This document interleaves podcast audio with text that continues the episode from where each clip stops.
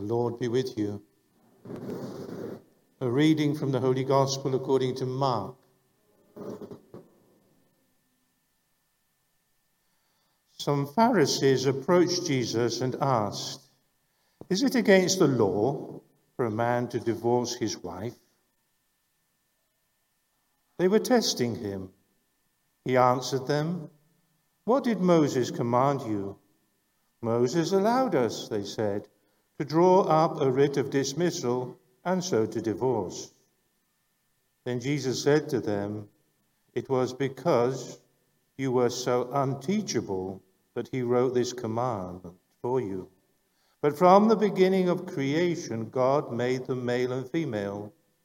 This is why a man must leave father and mother, and the two become one body. They are no longer two, therefore, but one body. So then, what God has united, man must not divide.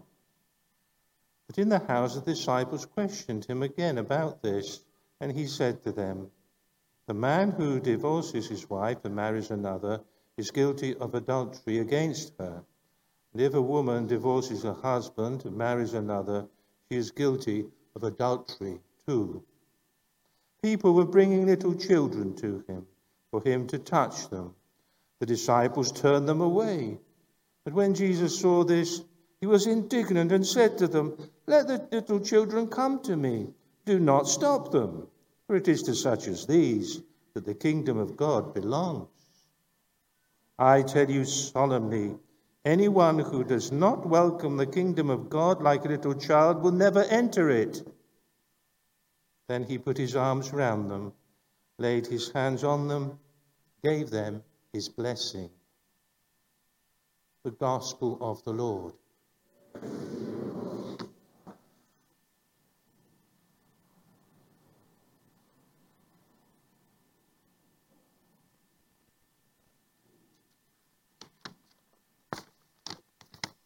My word is my bond. This has been the motto of the London Stock Exchange for the past 200 years. My word is my bond.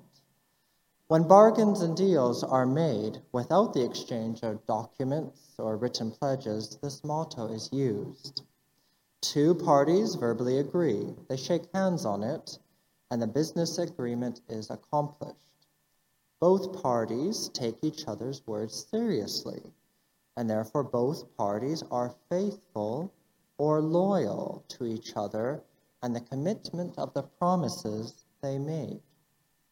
Trust, loyalty, and faithfulness are foundational and central to any relationship, whether between whether it's between business partners, between spouses, among brothers and sisters, and among friends. Fidelity is built upon trust, without which no relationship can be formed or last. Fidelity is also important in terms of our relationship with God. The scripture uses the term covenant that describes this special relationship between God and humanity and humanity and God. We see many examples of these covenants in the Old Testament with Abraham, with Noah, with Moses and Aaron and David. It's mutual, it's two parties. On the one side, God promises his blessing to watch over us, to protect his people. And on our side, in return, we are asked to be faithful to the commandments of loving God and our neighbor, and to give God praise and thanksgiving for all that he has done for us. It's a pact, it's mutual. God invites us to form a relationship with him, and we in turn accept it in faith and trust. God is ever faithful to us, and we are asked to be faithful to Him. Fidelity, therefore, is the heart of the relationship between us and God. And what does this fidelity mean? It means being faithful, being loyal, being exclusive to God and to those people that we're in relationship with. Fidelity is therefore the important key to understand today's scriptures. Marriage is a sign or an image that reflects God's fidelity with us and that we ought to have with Him. The first reading from the book of Genesis speaks of a couple becoming one body. There is equality, there's mutuality of the couple in supporting each other in being faithful and loyal to each other. The basic building blocks to any relationship or marriage. We hear in the account of the Gospels, and it might be very easy to get caught up with the debate and the questions that the Pharisees are posing Jesus.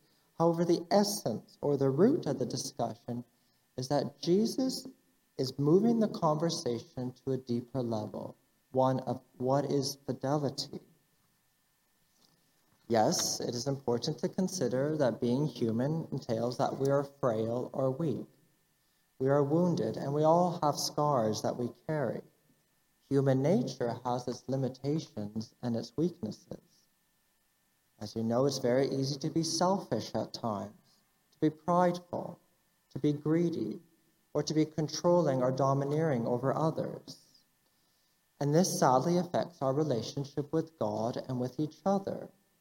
Trust and loyalty and faithfulness can quickly and easily become distrust, dishonesty, disloyalty, and unfaithfulness. The breach of fidelity happens.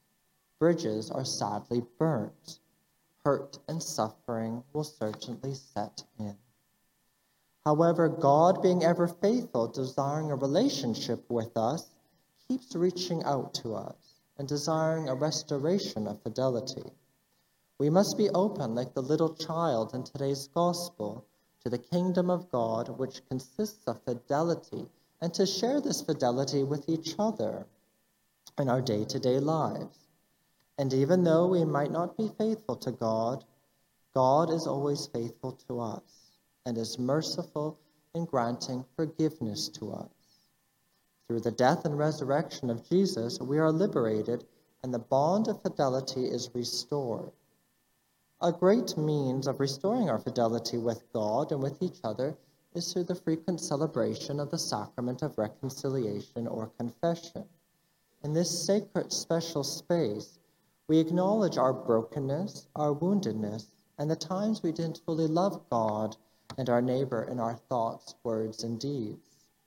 God pours out his mercy and gives us his healing grace to strengthen our fidelity with him and with each other. The Eucharist, which we're now about to celebrate, is the banquet of communion in the new and everlasting covenant between God and us. Through participating in this sacrifice, we renew this covenant of God's love for us.